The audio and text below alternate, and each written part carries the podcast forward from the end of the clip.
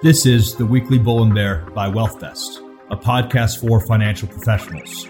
Each week, Drew Dawkins and Grant Collins will have an in depth conversation on what's happening in the markets. Morning, everybody. Today it is April 25th. Got Louis Navellier on um, as our podcast guest today. We're just going to be going through a series of questions regarding macroeconomic clients, uh, the climate. And he is the chairman and founder of Navellier and Associates. Uh, so yeah, let's let's start from the top, Louis. Um, I mean, last week on the 19th, the IMF stated that the global global economic recovery is going to be slowing, obviously due to Russia's invasion of Ukraine. Uh, we now expect global GDP to rise, you know, 3.6% in 2022 which is a downgrade from January's projection of 4.4%. Um, and and then additionally, you know, we've had these Chinese lockdowns that have the potential to create additional supply constraints. So I guess overall, what are your general thoughts on the macroeconomic environment this year? Well, um, a great question. Um, obviously, Europe is teetering on a recession. They're a little bit too close to Ukraine, so the um, food crunch is going to mess them up um, because Ukraine is the breadbasket of the world. Uh, they they grow, um, I think, 20% of the world's corn, and Russia and Ukraine 30% of the world's wheat, and um, and I think they're 80% of the sunflower oil. So all that's disrupted. Uh, you know, the automotive industry in Europe is disrupted. There were 17 wiring harness plants in Western Ukraine uh, making wiring harnesses for Audi. Uh, Porsche, Volkswagen, BMW. They literally had to close plants because they had they didn't have the buyers. Um, they're trying to redirect that, and and some of that's still operating in Ukraine, but it's, it's, they're under duress. And then um, China's lockdown is very severe. Obviously, it's now spread to Beijing. Uh, so we'll see how long this lasts. Um, you know, in the uh, China and uh, plants for Apple and, and Tesla, they're trying to restart them, but the workers have to sleep at the factory, you know. So it's uh, easier said than done. And then um, finally, the U.S. is an oasis right now for a couple reasons. One is our dollar is extremely strong. Okay, we're 20 year high against the yen. Uh, we're looking much better against the um, euro. In fact, uh, there was an IMF uh, press uh, conference with our, our Fed chairman, uh, Jerome Powell, and uh, the ECB president, uh, Christine Lagarde. And Powell, you know, came off, you know, fine because he said, yeah, I'm going to raise rates a half a percent probably next two meetings. But Christine Lagarde was very testy. So we got to wait to see the data. And, you know, there's still negative rates in Europe. So um, this just strengthens the dollar. Um, you know, our treasury yields on the 10 year tried to hit uh, 3%. They're, they're actually falling now. Um, so that's a good sign. But the, the I think what makes the U.S. amazing is our consumers are very strong. The uh, University of Michigan um, Consumer Sentiment Index uh, for March was off the charts. And we, we, were, we were wondering why is everybody so damn happy? And uh, we, we thought it must have been spring, must have been the weather. Uh, but if you look at like the IMS ISM services uh, report, you know, all 17 industries surveyed are up. Uh, it's very strong. So we are definitely in a consumer-led economic recovery. Consumers are getting out and about. So I think we're going to be able to, skirt a, um, a recession. And uh, the Fed's trying to engineer a soft landing. That's always easier said than done. But uh, I think we'll be okay. And, and right now, obviously, earnings season is definitely underway. You know, we've seen from apart from J.P. Morgan, bank earnings have been better than expected. That seems to be true across a variety of sectors. What are your thoughts on what's been reported on, and, and what sectors are you bullish or maybe surprised by? Well, I'm glad you mentioned banks. I am an ex bank analyst, which is why you never see them in my portfolios. But the main thing uh, people should be aware with banks is they don't like the flat yield curve, and they definitely don't like inverted curves. So that puts stress on the banks. But um, Jamie Dimon of JP Morgan uh, pointed out that their consumer default rate on credit cards is less than is under one half percent. So as long as the banks keep uh, credit open, consumers will keep spending.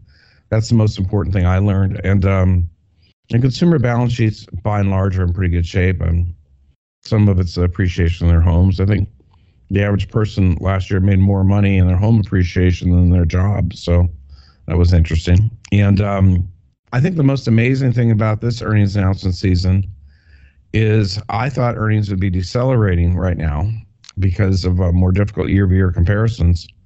But after we picked up all these energy and commodity stocks, um, our earnings are still accelerating. So I'm looking forward to this earnings announcement season. It kind of kicks off for me uh, with Google tomorrow. But the um, I've only had one steel stock announced, and it popped uh, 13% the day its earnings came out. So I'm looking forward to the earnings season. But I'm loaded in energy, fertilizer, um, shipping, uh, and food stocks. And I have other companies that are profiting from all the supply chain bottlenecks, like some of the semiconductors. So I think it's going to be great for me, but it's going to be every stock for itself. You know, Netflix was very interesting. That's not one of my stocks, but that was the third quarter in a row they beat. But in Netflix case, they just care about sales and new subscribers. And um, and the fact that the company says they're going to lose up to 2 million subscribers, about 1% of their base in the second quarter, freaked everybody out. So, uh, you know, uh, Meta, which is Facebook, is going to announce uh, they were uh, previous quarter they were losing market share to their competitors. So we'll see if they how they hold up. But yeah, a couple of the FAANG stocks um, uh, have hurt hurt hurt that whole area. Have hurt the Nasdaq 100. But uh, there should be some good components in there, like Google. Um, so we'll see. I, and um, I think one of the weakest ones right now is Nvidia. Nvidia will will have good earnings. They they make all the good uh, graphics and AI chips. Yeah, no, Netflix was definitely one of the more surprising drops I've seen in quite some time. And I guess, you know, the overarching question on everyone's mind is right now we've got a Fed that's attempting to lower inflation by four percentage points without, you know, obviously causing a recession. Uh, I mean, likewise, when we're looking at federal spending between 2020 and 21, that rose by from 21% of GDP to 31% of GDP. Um, so, I mean, ultimately, how difficult will it be for for both Congress and the Federal Reserve to taper off monetary and fiscal stimulus, and at the same time avoid, you know, a double dip? Our Fed is doing this thing called modern monetary theory. It was pioneered in Europe by a guy named Mario Draghi when he was the head of the European Central Bank. It's basically unlimited money printing, and um, that's what caused the negative rates in Europe and um, Mario Draghi is a popular fellow. He's now prime minister of Italy, and um, and they put Christine Lagarde in charge of the ECB, and she's just a crisis lady. She used to run the IMF, so she used to deal with Argentina other crises. But um, the um, we started it during the pandemic, and uh, we can't go back now. So if they tax all of us at 100%, our deficit's still going to be about 12 trillion. Uh, so they, we can't tax our way out of whatever conundrum we've got ourselves into. Um, but the only reason the dollar's strong is relative to the rest of the world, Japan, Europe, uh, we're we're not as bad. And of course, in the United States, we have vast natural resources. Um, so you could argue that debt would be against uh, all the oil in the ground, or uh, you know, all our all our incredible resources because we have such a big country. And um, but I think um, uh, the as far as the congressional uh, mandate, it will be basically to uh, we'll have the midterm elections, we'll have a leadership shift, and then it might save Biden's presidency if he tacks to the center. I don't know why he wouldn't after the midterms. Um, you have to be kind of stubborn and to do that. But uh, you know, it's interesting. They um, when he got in, he of course did the federal drilling ban and he just un- undid that because they were uh, appealing in the federal judge's decision uh, to that his drilling ban was unlawful, and uh, they finally went ahead, you know, with uh, adding more leases in nine states, and but they did increase the the royalty to the government first time since the 1920s. Um, but um, I think that's the only. Um, I mean, I, I think we're to have to. Obviously, we're to want to be more energy independent, and we're we're just to have to you know, be, be more pro-American. Uh, already, they're on on trying to onshore a lot of the chip development. Uh, the chips are made mostly in Taiwan, so they're going to try to onshore more of that. Um, that's, uh, but I do think uh, I think there'll be more hope after the midterms. I'm not trying to be political, but you know, it, there's a chance government might actually function and work properly. Yeah, I so I mean I from the chips I remember is uh, the chips bill. I don't know where that stands right now, but I, that was um, definitely part of it. Yeah, Intel's is supposed to make a lot of uh, chips in Ohio of all places, and um, they'll be making them for other companies like Nvidia, and you know there there, will be a contract manufacturer for other other uh, chip companies. Um, you know, I, I'm headed to Arizona soon, and in Gilbert, uh, uh, Taiwan Semi's got a big plant there, so that's another area where they're doing the chips. Um, you got to go where there's water. You know, chips need a lot of water, so I think in Arizona they recycle the water.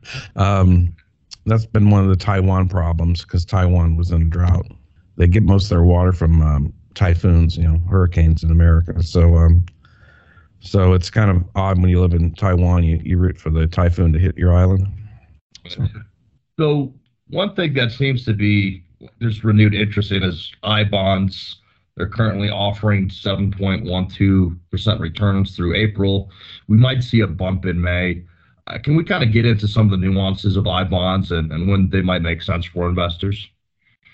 Well, I think your average person who retires, and let's face it, a lot of people did retire during the pandemic because a lot of jobs didn't come back, needs to have certainty and if I bonds provide that certainty, that's wonderful. Okay. Uh, because a lot of other fixed income instruments uh, give them a negative yield after taxes uh, or inflation. So, but I think people should be aware that the I bond yields are going to drop as um, inflation cools off. It, we, it, it, clearly, inflation peaked in March. It's going to still be elevated for the next few months. The next big drop in inflation is probably September, October. Um, the reason that, that that would occur is there's more people in the northern hemisphere than southern hemisphere, so demand just cools off in the fall, and crude oil demand drops. So uh, we're getting some crude oil relief right now because of the China lockdown. We'll get more in September, October. So people just have to realize the yields are going to back down again. And then, you know, there's there's definitely been some a- analysis on impending stagflation, the potential it has for a lost decade. Do you, do you think we are currently seeing conditions of stagflation, and, and what's that ultimately mean for a you know traditional 60 to 40 portfolio? Well, we we did that in February. Um, February retail sales didn't keep pace with inflation. I think they revised that number, um, but that's what you want to see. You want to see our retail sales outpacing inflation. But yeah, it's it's definitely there's some signs of stagflation everywhere. Um, as far as the traditional 60-40 portfolio, I think that's gotten to be very very controversial because um, obviously most bond investors did very poorly last year uh, and this year. Um, so um, um, a lot of people don't realize a lot of these uh, portfolio allocations for age are automated. It's a computer. It's not a human. And um, so I don't really recommend those kind of portfolios. We uh, we think dividend growth is a lot better than um, uh, uh, bond yield. Uh, and just so you know, bonds are our biggest business. We used to bundle triple B corporate bonds and sell them through banks. And uh, we would do these passive bond ladders that were called um, packaging unit investment trusts. And um, the reason we did that, I felt so strongly about it, is if you buy a bond in a ETF or a mutual fund, and that bond gets the that that bond uh, product gets hit with redemptions, uh, the spreads can kill you. Okay, and, and that's called transaction risk. So we invented a way to buy bonds without transaction risk, and it was just passive bond ladders we were doing. And we were getting higher yields. And um, anyway, um, so um, but the bond yields got so low, we had to switch to dividend growth stocks, and and uh, we like stocks that double their dividends every six seven years. This year, those those stocks are the Oasis, the best performing in, in the market. If you break the S and P down this year, it's the top hundred stocks with the highest dividend yield, and the top hundred that are most domestic. Uh, the reason that's important is see the strong dollar is is hurting uh, the multinationals' profits. So somebody like a McDonald's has to have a big write down because you know nine percent of their business was Russia. Uh, even J.P. Morgan had a big write down from Russia, and um, uh, but other companies are going to have um, slower growth because they're getting paid in eroding foreign currencies, or those economies overseas aren't as strong as they were in America, uh, who were before. You know, half the S&P sales are uh, uh, outside of America, so um, you want to be more domestic for sure, and uh, high yield is good. And then, of course, if you can get a guaranteed return, like you can with annuities, that's even better. Yeah. You just kind of mentioned the need to kind of stay domestic. Um, I, I guess I am interested about emerging markets right now, just because you know they, they, we're looking at some cheap valuations, and if you have some inflation, that can really help commodity-driven export economies. Uh, but you know, at the same time, with with the crisis in, in Ukraine and and other supply chain issues, that obviously you know increases the risk of, of famine and everything else. So I guess what what are your thoughts on emerging markets in the in the short term? Well, Brazil's one of the better ones because uh, they raise rates faster than everybody else That's firmed up their currency. Uh, Petrobras is one of the Brazilian stocks we recommended, but Brazil's looking a lot better. I think when you look at, uh, and of course, you got to realize if you buy a commodity stock, no matter where it is, the commodities are traded in dollars, so you'll have less currency risk. We're having a hard time with the lithium stocks because none of them are making earnings right now. I know uh, Elon Musk said that he thinks they make 90% profits, but unfortunately, that's not flowing down on the lithium stocks.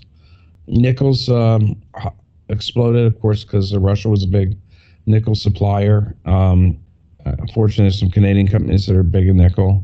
Uh, the real conundrum has been cobalt. It's very hard to get cobalt. You know, they got little kids crawling in 100 foot holes in the Congo to mine it, and it's you know some some of the kids they have cave-ins and things. It's pretty tragic. I know Hunter Biden obviously invests in cobalt mining in Congo, but you know the EV revolution has been stalled by high uh, lithium, nickel, and cobalt prices. So uh, hopefully they'll work this out. But um, it's pretty bad when Tesla builds a new plant in um, Austin that they had to shrink the battery uh, pack on their new Model Ys because um, they've got to. If they made the battery pack big, they they, they could sell fewer cars. So they, they're going to sell more cars with smaller packs and bigger packs because they can't get everything.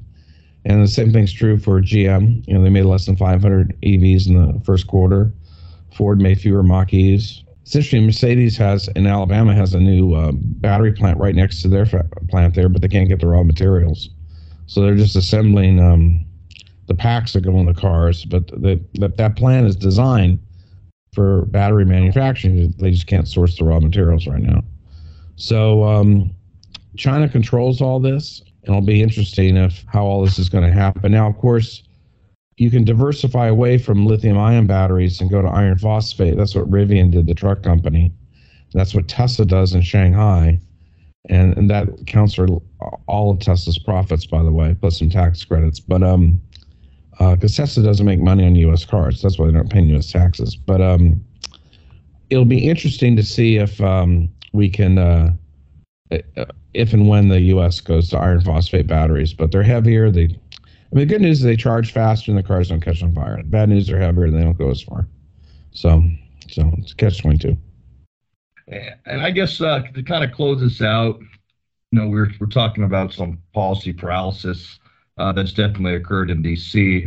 There has been a bipartisan bill named the Lifetime Income for Employees Act, uh, which is hoping to build on the 2019 Secure Act, ultimately be letting 401k plans include annuities as a default investment option. I mean, what are your thoughts on this proposal, and, and do you think annuities would receive inflows that would normally go to other sources of fixed income as a result? I think if I think if the fixed annuities provide the yield that other people can't get, they should be in there because they provide value. Okay, um, I, I I did this with my 99 year old mom who passed not that long ago, but you know her her fully vested annuity provided a higher yield than she'd get at the bank, so we kept the annuity. And uh, I think it's important that 401ks and other pensions have access to that because they can't get the yield elsewhere. Well, thanks. Appreciate your time, Louis. For all our listeners, you know, we'll be dropping this sometime this week. So thanks for the likes and subscribes and and the viewership. And uh, we're out. The information covered and posted represents the views and opinions of the host and does not necessarily represent the views or opinions of WealthVest. The mere appearance of content on the site does not constitute an endorsement by WealthVest. The content has been made available for informational and educational purposes only. WealthVest does not make any representation or warranties with respect to the accuracy, applicability, fitness, or completeness of the contents. WealthVest does not warrant the performance, effectiveness, or applicability of any sites listed or linked to any of the contents. The content is not intended to be a substitute for professional investing advice. Always seek the advice of your financial advisor or other qualified financial service provider with any questions you may have regarding your investment planning. Investment and investing involves risk, including possible loss of principal.